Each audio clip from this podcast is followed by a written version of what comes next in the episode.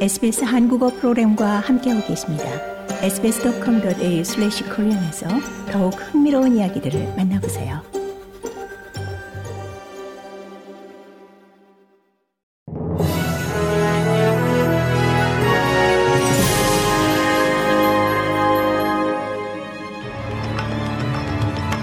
(12월 25일) 월요일 오후에 SBS 한국어 뉴스 간추린 주요 소식입니다.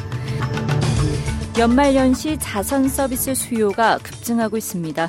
이는 많은 호주인들이 생활비 압박 때문에 이 생애 처음으로 지원을 요청하고 있는 데 따른 겁니다.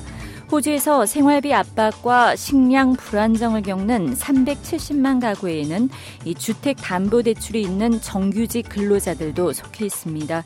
음식 제공 서비스 업체인 오즈 하비스트의 수잔나 드로파 매니저는 음식을 필요로 하는 이들의 수가 지난해 이맘때와 비교해 20% 증가했다고 말했습니다.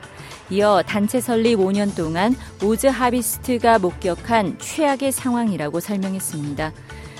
퀸즐랜드주 북부에서 사이클론 제스퍼 여파로 발생한 홍수 피해 복구 및 청소가 한창인 가운데 이 크리스마스인 오늘도 폭풍우가 몰아치며 오전에 수백 가구가 정전으로 불편을 겪었습니다.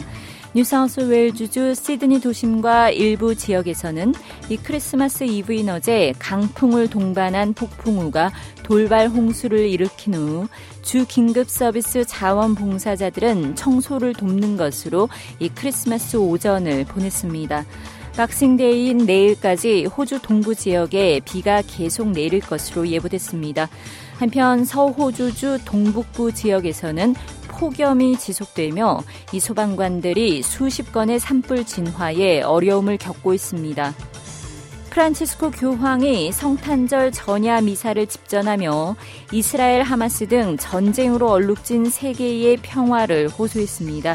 87세 고령의 프란치스코 교황은 이 바티칸 성 베드로 성당에서 예배에 참석한 6,500여 명의 신자들에게 오늘날에도 평화의 왕은 전쟁 논리 앞에서 이 세상에서 설 자리를 찾지 못하고 있다고 말했습니다.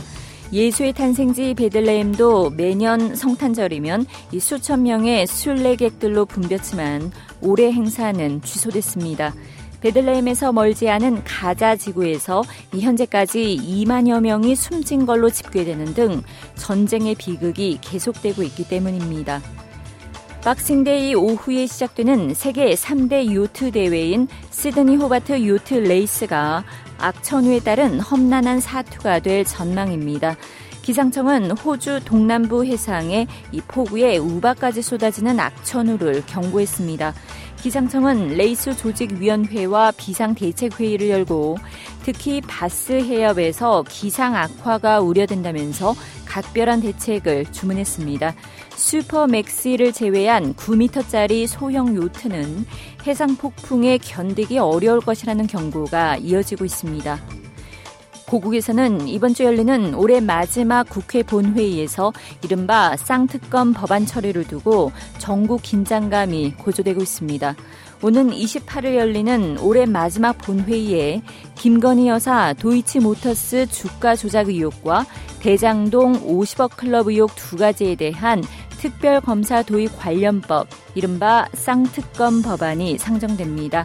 원내 과반 의석을 보유한 더불어민주당은 본회의 강행 처리를 예고했고 집권 여당 국민의힘은 결사 저지로 맞서고 있어 국회에는 전운이 감돌고 있습니다.